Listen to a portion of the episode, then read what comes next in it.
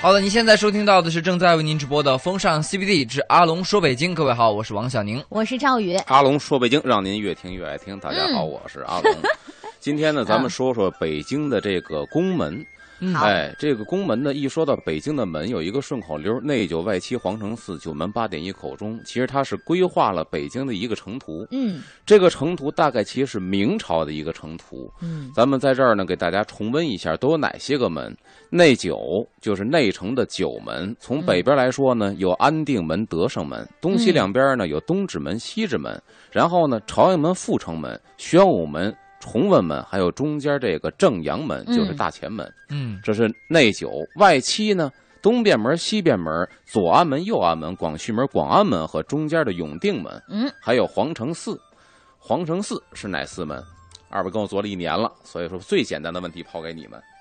皇城寺， 对，一共四座门，我就知道午门，因为故宫曾能买票。午门不是皇城的门，哦，不是神武门呢？皇城的四门。皇城的四门，对也啊没有神武门，没有，那是皇宫的门。皇城跟皇宫是两，东华门东华门和西华门。那俩全都是皇宫的门。好，二位基本上一年啊白做，告诉他们天安、地安、东安、西安，这是嗯皇城四门。哦但是这句话是现有的，我们说这个北京城的规划，而不是以前的。以前的皇城的门呢，其实比这要多，应该是内九外七，皇城六，九门八点一口钟。这六是哪六哪六个门呢？前边的承天门就是天安，后边的北安门就是地安，嗯东边的东安门，西边的西安门，这一共是四个门，还要加上大明门和长安左门、长安右门。嗯哎，换句话说呢，其实以前说的皇城的门是不把天安放在内的，而是说大明门、长安左门、右门、东安、西安和地安，一共这是六座门。哦，只不过现在我说的这个大明门、长安左门、长安右门都已经消失了，嗯嗯现在已经没有了，所以提及的也比较少。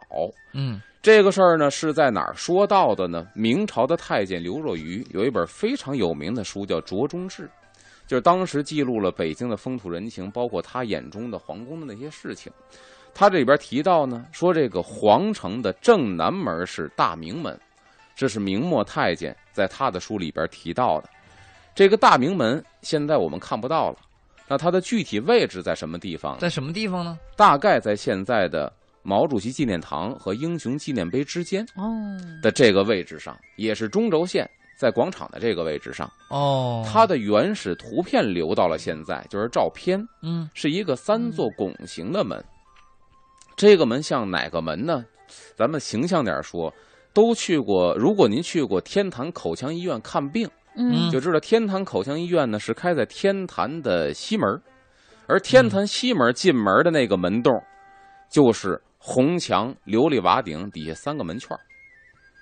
那哎，个那个门券是呃呃圆的还是方的？当然是圆的了，方的叫门，圆的叫券儿，这是门券儿就有肯定有是印圆象，的有印象嗯。嗯呃，三座门券儿，所以说那个应该跟这个是比较接近的、嗯啊，大家可以去想一想。如果想不到的话呢，可以百度搜下图片，嗯天坛西门儿，嗯也许就能有一个直观的一个概念。好这个大明门，你看，其实它已经在它的匾额上显示出了它是国门的这么一个地位。为什么？门上写着，我们这个朝代叫明朝，这个门叫大明门，嗯你说呢？它当然是国门了。哦，就后来不是说有有听说什么，就是把那个牌匾额又被人拿去又那个倒过来又用了一下，有这样的啊传说是吗？这样不是传说，这个是真的。真的事儿啊嗯哇塞哎，，咱们一步一步的讲啊，好先不要刨着说啊。嗯然后呢，这个门还有一个非常重要的作用，嗯就是每逢帝王出巡的时候，帝王祭天的时候，嗯帝王凯旋归来的时候，他都要进大明门，这是一个非常重要的礼仪场合才开启的门，嗯而且非重要典礼不得开启大明门。嗯，所以说，这座门它的地位是非常重要的，它不是一年四季都开着的，就好比是故宫的太和殿。它一年当中有二百多天是赋闲不用的，以啊大明门同样也是一年有多很多天是赋闲不用的，所以它其实是一个咽喉要道。有的时候，它可以说是跟紫禁城里边的太和殿是息息相关的。嗯开启大明门，那差不多就能用上太和殿了。嗯所以两个用的几率都非常的低，就因为几率低，所以说体现出了它的尊贵。嗯大明门的肃穆呢，现在我们体会不到了。这个门，要说起来，绝对没有午门或者说是前门楼子那么高大，嗯但是它的肃穆体现在它的这个管理制度上。因为进了前门之后，到大明门，现在我们说的这片广场天安门广场的南半部分嗯，当时叫棋盘街，嗯很形象，横竖的棋盘街。啊这个棋盘街呢是政府职能部门所在地，啊，它不嗯是市场，它也不是民居，它也不是王府，是市场职能部门。那么过了，也就是说进了前门往北走，嗯第二个门就是大明门。进了大明门之后，有一个建制叫千步廊，嗯，很多古书上面会提到，但是千步廊现在我们是无缘睹其真容了，也没了。五百米嗯大概是一华里长。然后呢，旁边全都是廊子，这个廊子呢是红柱子、黄琉璃瓦的连脊的朝房，一共是一百四十四间。嗯大家想想，房子不高，但是长长的一条道，房子不高，两边全都是朝房。那个时候糊着窗户纸，窗户又不是现在像大玻璃落地窗能看到里边是什么，所以一个学者曾经写这个午门或者写这个皇城的时候，特意提到了两个词，我觉得特别的好，嗯一个叫做引导，就是你进了大明门之后，两边的廊子就引着你，迫使你只能往前走。嗯第二个是催促，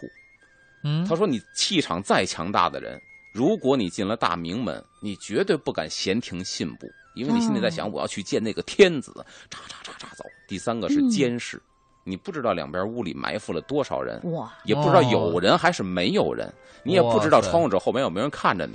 所以这种氛围，他就说多么大的气场的人，到了这个地方，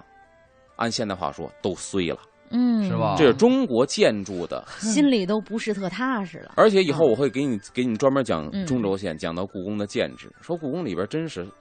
我都不说三天三夜，故宫是三年三夜都讲不完的一个地方。嗯就光是建筑的那种体会啊，如果你不知道的话，去那儿白花钱，再便宜那嗯钱都是浪费的，一定要嗯懂行再去。然后说到了他这个千步廊催促你往前走，而且他的这个肃穆在哪儿呢？从大明门，咱们想一下啊，现在广场天安门广场的中心，嗯从大明门一直到中轴线的午门，嗯就是皇皇宫的午门，嗯这条线很长很长的，嗯嗯，又有几里地出去了。但是就是这条中间的甬道称为御道，换句话，除了皇上可以走，任何人是不能走这个道嗯的。现在游客们都在走啊，现在游客都在 走，所以我觉得就是皇上没占过的地儿，肃穆游不够客都占。现在肃穆不够。嗯呃有时候我说，比如说今今天一个一个新闻，我觉得特别好，嗯故宫以后要啊限人八万。哎，我觉得挺好的。因为嗯中国的古建筑看的不光是气势恢宏，它还有精气神儿，嗯而没这个错精气神精气神儿就是威严，嗯威严何在呢？你都敢随便刻字，你都敢再找一旮旯撒尿，没有威严，嗯那就不是个东西了。嗯一定要有它的威严。嗯你像这这条长长的甬道是别人不许走的，嗯，不光是不许走，比如说你在东边办公室上班，我在西边办公室上班，我想找你是不能跨越道的，嗯哦我必须远远的去大大明门外头。去绕从去大明门外头绕到东边，哦，就就要走这个远路。也是一种敬畏，所嗯以这个我觉得才是让人感觉到，哎呀，它的威严所在。没错儿。所以这大明门，我说它建制不高嗯嗯，啊，它的建筑规格不高，但是它的这个威严是不能够小视的。是然后说到这个大明门的变化，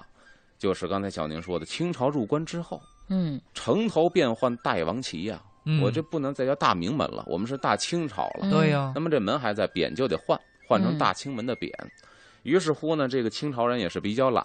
把匾卸下来，翻了一个面儿。嗯 这个不是传说，因为啊这个史实的物件有人看见过，在背面刻上大 清门，啪叽往这上一也挂。太省事儿了。但大清跟大明门有点不一样，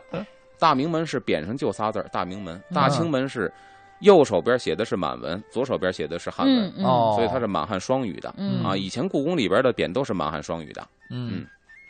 他把它翻过来，啪往这一挂，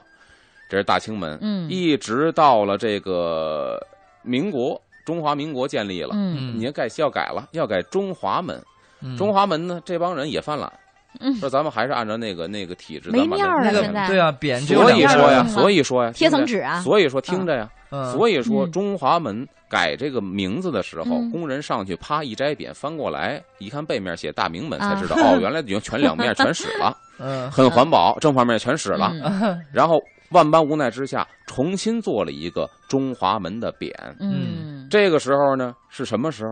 是中华民国成立了。但是民国成立之后，咱知道看茶馆这个话剧，大伙儿都知道。嗯掌柜的说了：“我这个大龙旗还留着吧，你这这万一哪天说那脚辫子改良改良，越改越良，我这辫子还留着吧，万一哪天改回来呢？”嗯，就当时的这个风起云涌啊，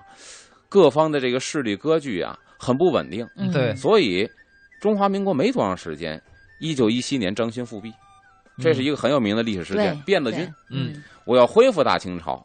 还真就恢复大清朝了。恢复大清朝之后呢，那我得把那匾带给摘下来，换成我们大清门的匾，嗯搭脚手架换大清门的匾。可是咱都知道，张勋复辟十二天，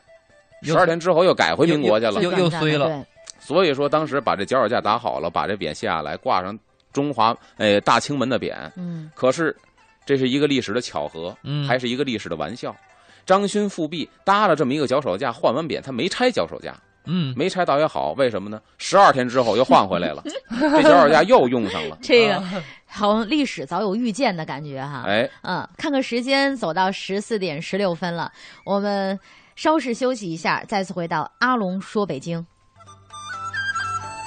好的，欢迎回来，这里是正在为您直播的风尚 CBD 之阿龙说北京，我是王小宁。我是赵宇，大家好，我是阿龙，咱嗯们接着说这个宫门的这些个传奇故事啊。嗯刚才说完了大明门、大清门，后来的中华门拆掉了啊，嗯现在没有了。我们下边说的长安左门和右门，现在其实也没有了。嗯先说这个长安左门，嗯长安左门是在东边的门啊，青龙卫属于生发的这么一个位置。嗯长安左门呢，它附近的机构在这个明清时期基本上都是文职机构嗯啊，因为在这个它也是按照文东武西这么来布置的。哦在紫禁城里边儿，东边的建筑叫文华殿，西边的建筑叫武英殿，这两个跨院儿。嗯有人说，中轴线是一条龙，那么呢，一个是文华，一个是武英，这是两个龙爪嗯，文治武功，治理国家。嗯其实长安左门它也是在这个东边儿文职机构，负责什么呢？科举发榜哦，它的最主要的职责是这个。哇塞嗯那当时呢，作为这个考试也是一级一级的，嗯那么乡试、省试、会试、殿试，一级一级从地方开始考，一直考到北京来。嗯呃，这个会试呢，就是各地方的举子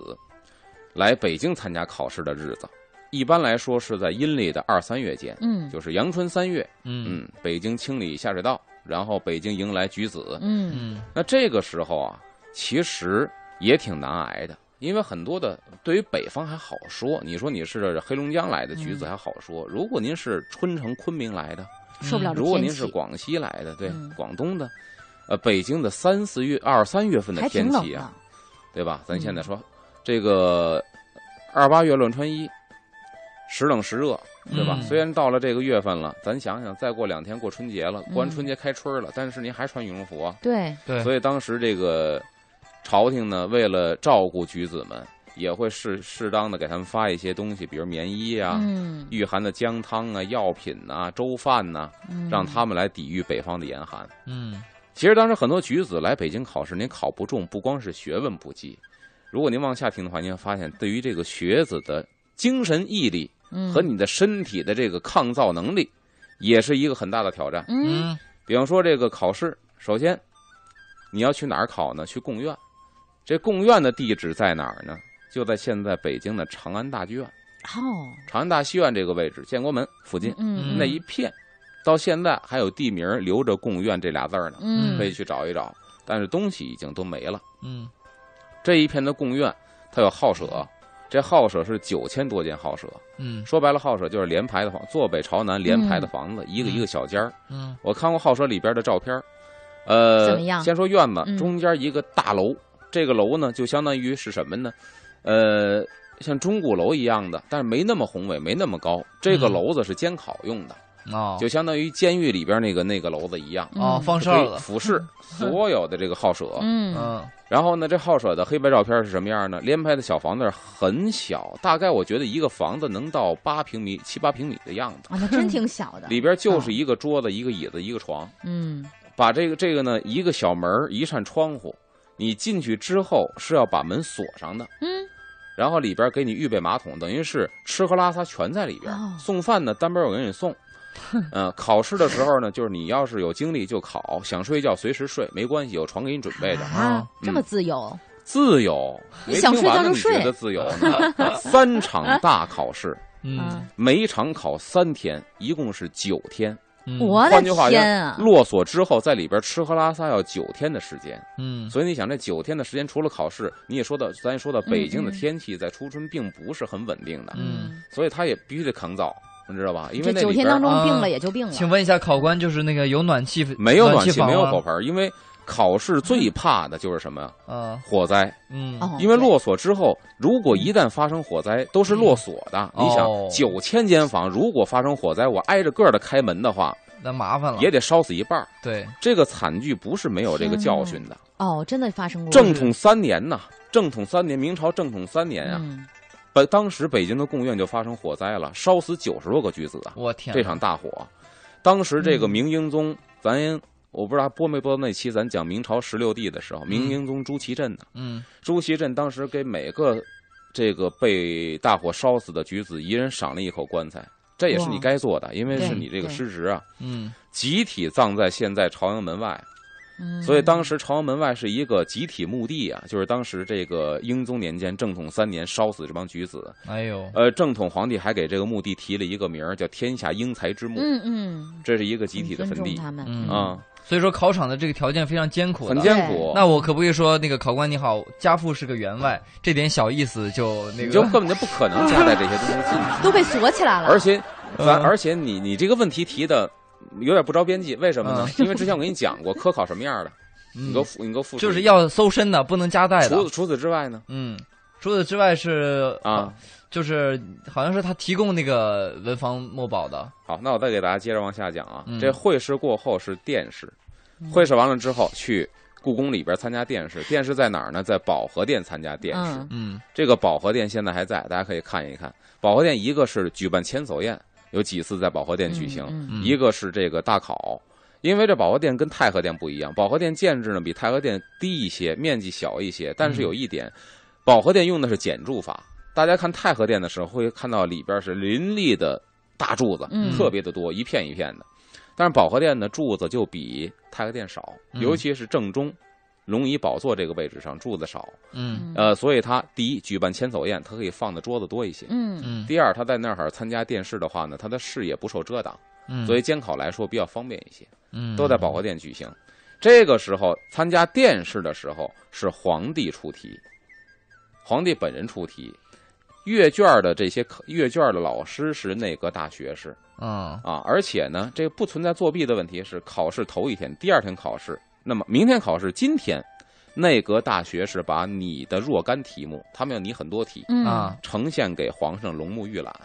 皇上今天点题，他明抽一天，道题，明天就考了。嗯啊今天点完题，下午就开始看课，明天卷子出来之后就直接考了。嗯作弊的机会都没有，你嗯不像说现在说高考题还得提前多长时间，我不知道对出，嗯那会儿是提前一天出，嗯提前半天印，所以你就不存在作弊说都来不及，来不及，而且这半天儿嗯是完全考这些出题的考官全是说白了软禁在自己城的，嗯你根本就出不去嗯嗯啊。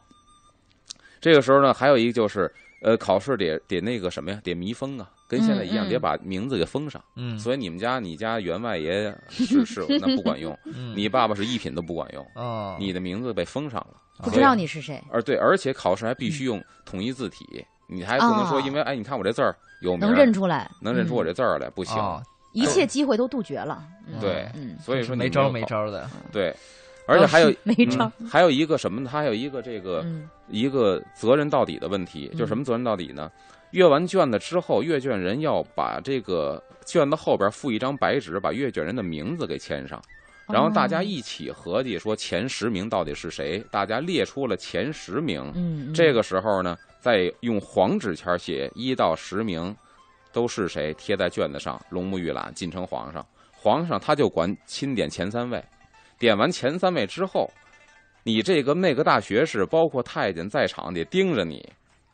盯着你把这个我点的这几个人给我腾到你那个榜上去。嗯，你不能说我点完仨，你回去给我改了，不行。哦，所以试卷上那是那卷头上也有你排第几名，就是啊皇上点完的时候，你当着我的面儿在卷头上写你是第一名，他是第二名，那是第三名。就然每一后个再开始环节都非常的让你走不了后呃门儿。对，必须得嗯皇上监视之下嗯，然后把这前十名的卷子请回内阁，拆封。这时候拆封，写金榜，啊，哇写金榜之后呢，嗯前三甲哇塞，等到发榜这一天，前三甲可以来到太和殿，那很了不得。是啊，哦来到太和殿听皇上这儿宣旨，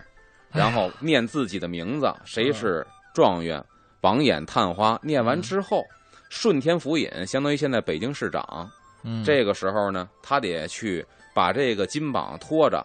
有一个还不是他人拿，有一个教廷。嗯就是一个小轿子，也把这东西供在那里边儿，嗯人抬着，这帮人跟着小轿子后头出来，到了长安左门。这个时候，长安左门已经开始搭上彩棚了。嗯已经准备好了。有两件事情要做，第一件事情就是把这个金榜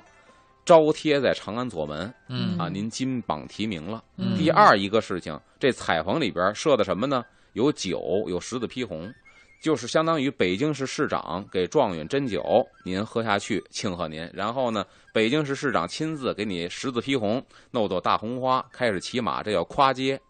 有专人护送你、走最远的道儿回家，就为了让北京城的老百姓都看看，这是今上今年的这个新科状元。哎这呦叫夸街天，这个哦说实在的啊，这一套儿听下来，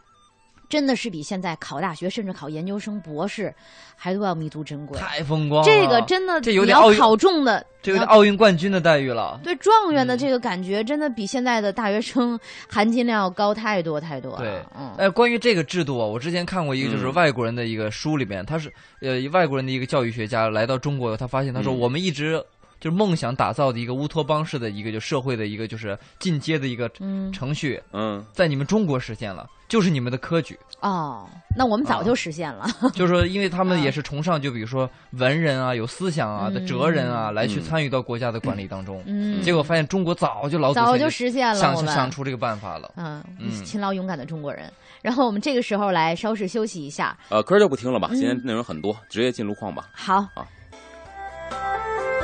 欢迎回来，这里是正在为您直播的风尚 CBD 之阿龙说北京，各位好，我是王小宁。我是赵宇，大家好，我是阿龙。今天说的是宫门的那些传奇故事。对刚才说了长安左门，也就是青龙门在东边，嗯下边说长安右门是白虎门，在西边。现在也没了，什么位置呢？中山公园再往西一点儿哦，就是当年的长安右门。嗯啊我估计我们父母这辈儿应该还见过长安右门，嗯比如我们父母那辈儿赶到大国这个大庆的时候，对吧？有这个阅兵阅兵式，比如说这孩子们参加，对吧？他们那个时候可能还会绕过这个长安右门，因为那个时候还没有拆掉。哎，嗯，咱接着说这个地方呢，它属于是白虎门。咱说青龙门主要是负责什么呢？金榜题名。嗯白虎门呢，主要负责的是杀伐斩首，是这么一个地方。呃，一般来说，它的功用很简单，就是审判犯人，尤其哦审判的是重刑犯人。所以说，咱们看这个电视剧里边说，呃，有这个这个审审案的这个、嗯审案的这个，其实呢，他们有时候是没有太还原历史。比如说，嗯在这个长安右门这个地方啊，当时审判犯人的时候是在主要的这个审案现场是在这个地方，来参加的也非常之全，因为这基本就是现在说的终审了。哦，审完之后，有的就会被立即执行，嗯有的会秋后问斩。嗯嗯所以呢，这些官员他们特别有意思，分两排对坐，坐东向西的有一排，坐西向东的有一排，然后犯人跪在中间儿。嗯，有时候这也好理解，就是皇城脚下，万不敢坐北朝南，有点这个犯上的意思。嗯嗯他们是嗯对坐，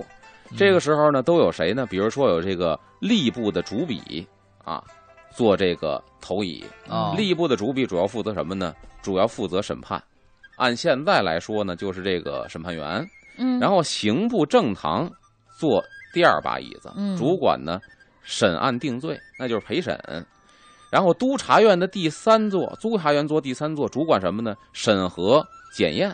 嗯哎，还有这个刑部正堂呢，他也坐在这个地方，主管什么呢？定罪。嗯哦还有这个，什么这个这个这个督察院的管这个，刚才说了对审核，就这几个人他基本都会在场。然后这个时候呢，如果您没有什么冤着的话，那就往北跪着；如果您有冤的，那您朝东或朝西面对大人还可以喊冤。嗯但基本这个时候已经算是证据确凿了。没用了啊嗯下一步，比如说这个行刑的，啊，如果您是立即执行的话，这个时候就直接向明代押到西四西四牌楼嗯啊，哦当时这个地方是刑场，啊，像清代就直接押到菜市口，嗯这属于是罪大恶极的。如果不是罪大恶极的呢，那就是斩监后，等到哦秋后再问斩。嗯啊，秋后问斩的时候呢，也是会把这个犯罪人员的名单公布在这个长安右门，就是白虎门嗯哦啊。它主要是管刑事的。另外一点呢，就是它管什么呢？这个地方在明代有一座院落，叫做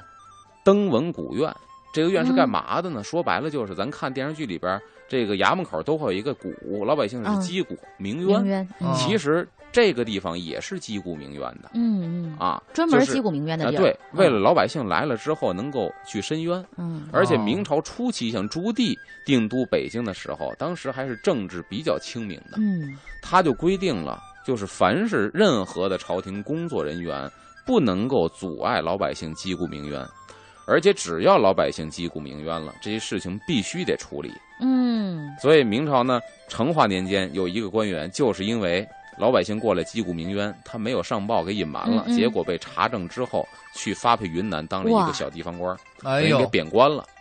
这是很够严真格正。政治很清明对哈，所以，以但是到了后期的时候，嗯还要说到正统年间。刚才说正统年间，贡院着火了，啊烧死了好几十九十多个这90多个考生，嗯还是正统年间，正统九年，公元的一四四四年，嗯当时山西有一个樵夫，就砍柴为生的这么一个人，叫王焕，这还有正史记载，嗯来到北京闯长安右门，也是击鼓鸣冤。嗯嗯他当时喊的什么呢？因为因为正统年间呢，当时的政治有些混乱，为什么呢？正统皇帝的手腕是比较软弱的这么一个人，嗯，对？吧？所以呢，嗯他当时很多他的叔叔，也就是说这些王，嗯，包括这些太监的势力很大，开始圈地跑马圈地，嗯嗯弄得老百姓民不聊生。所以嗯这个山西的一个砍柴的樵夫来到北京，喊“我处百姓，饿者饿死，逃者逃尽嗯”，就是这个时候要求面圣。但这个时候，正统皇帝朱祁镇不管他自己下令嗯下锦衣卫狱，等于把人给抓进锦衣卫大狱了。嗯那就是一个人间地狱啊！嗯所以这个时候看得出来，就是正统年间的政治开始比较昏暗了。嗯嗯啊，这是一个击鼓鸣冤的地方。而且在这个大明门呢，长安左门和长安右门，它是一组建筑吗？它围成的这个广场是一个 T 字形的广场，啊，都是一些中央重要的嗯机构和衙门在这些地方。而且呢，这些衙门基本上也是按照刚才说的文东武西的格局嗯在这个地方。而六部当中，刑部呢不在这个范围，六部啊，兵刑工礼户吏，这是六部。嗯里边的刑部不在这个梯形广场之内，因为北京城啊，最初朱棣建都北京的时候，有很多地方是仿照南京兴建的。举个例子，嗯天坛就是，啊，因为南京祭天也在南郊，那这地方呢建了天坛，而这个南京的刑部呢，它就独树一帜。南京的刑部，咱以前一说看戏也好，或看电视剧也好，嗯嗯说叫三法司审问，三法司里边就是一个刑部、嗯大理寺、督察院，嗯这是三法司。嗯哎，他们就是当时这三法司在南京的时候，如果去南京的朋友可以看看，在玄武湖附近安的家，哦，嗯就是南京的北郊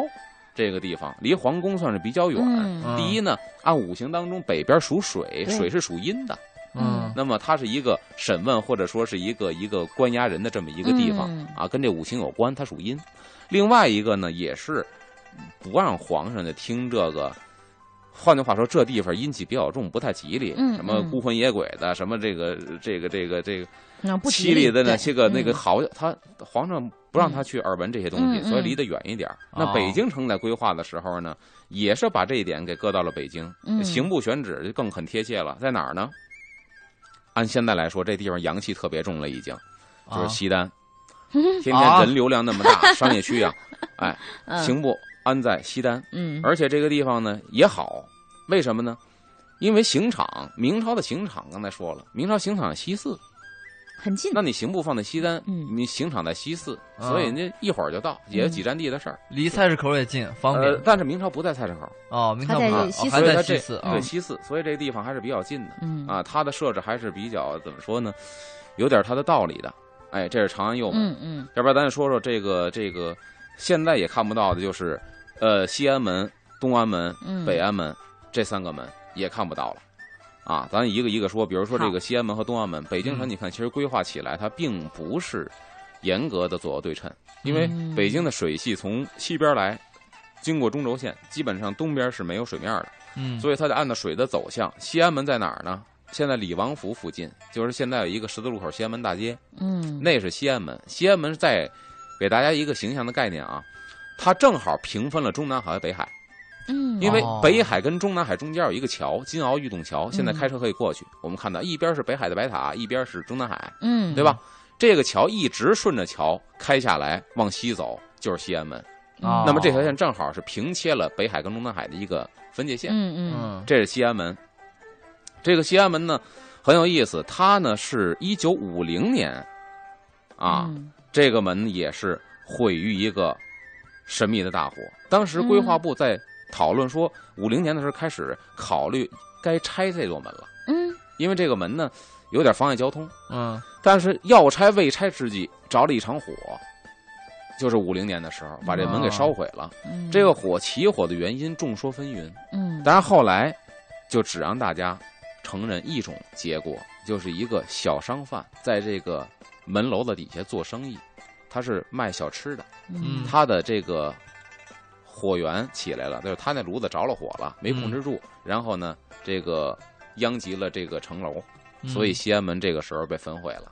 这也是大家犯现在公认的一个，剩下的原因呢就不能说，现在只能说这一个原因。嗯嗯嗯但是这也让北京啊，西安门的一场火，让北京也消失了一个特别的景致，啊，是四合院里的景致。嗯时段到了，咱们下个一时段回来接着说。嗯，消失的景致是什么？我们稍事休息，听一下交通，马上回来。阿龙告诉您，嗯欢迎回来，这里是正在为您直播的风尚 CBD 之阿龙说北京，各位好，我是王小宁。我是赵宇。大家好，我是阿龙。咱们嗯紧接着说啊，这个西安门刚才说了，一九五零年政府规划拆掉它，嗯结果呢，也是这一年嗯一场神秘的大火给它烧了。说是现在统一口径，说是一个小摊贩做生意，结果他炉子着火了，嗯把城门楼子烧了。从此之后，北京也少了一道景致，嗯因为北京一说到标准的四合院，天棚、鱼缸、石榴树，这个天棚现在很多图片里边，它展示的是什么呢？葡萄架，那不是天棚。啊嗯真正的天棚，以前北京有干这行的，就是给人去扎天棚的啊，啊。而且呢，不光是老百姓家、大户人家，皇宫里边很多院子到夏天也是扎天棚的。嗯这搭的天棚非常之考究，上边那个席子可以卷起来，可以平铺，嗯今天想晒太阳了，一拉绳，席子卷起来透光；今天不想晒太阳，太毒了，把这绳子一放，这个卷席卷儿啪平铺在这个房顶子上，可以避光。手艺是相当讲究的，一般嗯开始立夏，开始搭这个天棚，嗯一直搭到立秋，把天棚才撤了。那天棚搭的好的跟房子基本上没有什么区别，哦非常之棒。嗯，但是当时因为这个场火灾，也引让西安门附近一些居民院儿的天棚，所以从这五零年之后，老百姓家谁要再搭天棚，去公安局得报备去。嗯所以大家嫌麻烦，这个时候慢慢的，北京四合院消失了天棚、鱼缸、石榴树里的天棚。啊，我觉得这是一个比一较大景可惜致的事情。太可惜了，对，然后说上西安门呢，现在我们可去的地方，嗯上那儿干嘛呢？一个是西安门有一个中国北京佛教居士林，嗯，可以去转转里边儿超市，尤其喜欢吃素食的，那儿有一个素食超市哦，我听嗯说过素这肉、个，嗯素火腿什么都有。第二一个，挨着居士林再往西走一点儿，有一家老的钟表店，他们家最嗯大的特色就是店里边摆满了各式老钟表。啊，他们家祖上是给皇宫修表的，哦嗯，因为当时造办处很多的手艺是下放的，就是造办处已经没那么多部门了，嗯不养着这些人了。皇宫里边的东西呢，拿出去给民间的高手，你们去修，你们是哦特供皇家的。啊，那么他们家祖上干这个，现在还是以修钟表、卖钟表嗯为这个他们家的行业，这个这个营生的手段。啊里边都是中式的家具，摆的满堂的钟表，可以去看一看。这是现在的西安门。啊，嗯那说到东安门呢，很好找，就是现在东安市场、王府井东安市场这口儿这儿，这是以前的东安门。嗯哦你是看，你看那儿啊它跟西安门是不对称的。嗯东安门呢，这个地方，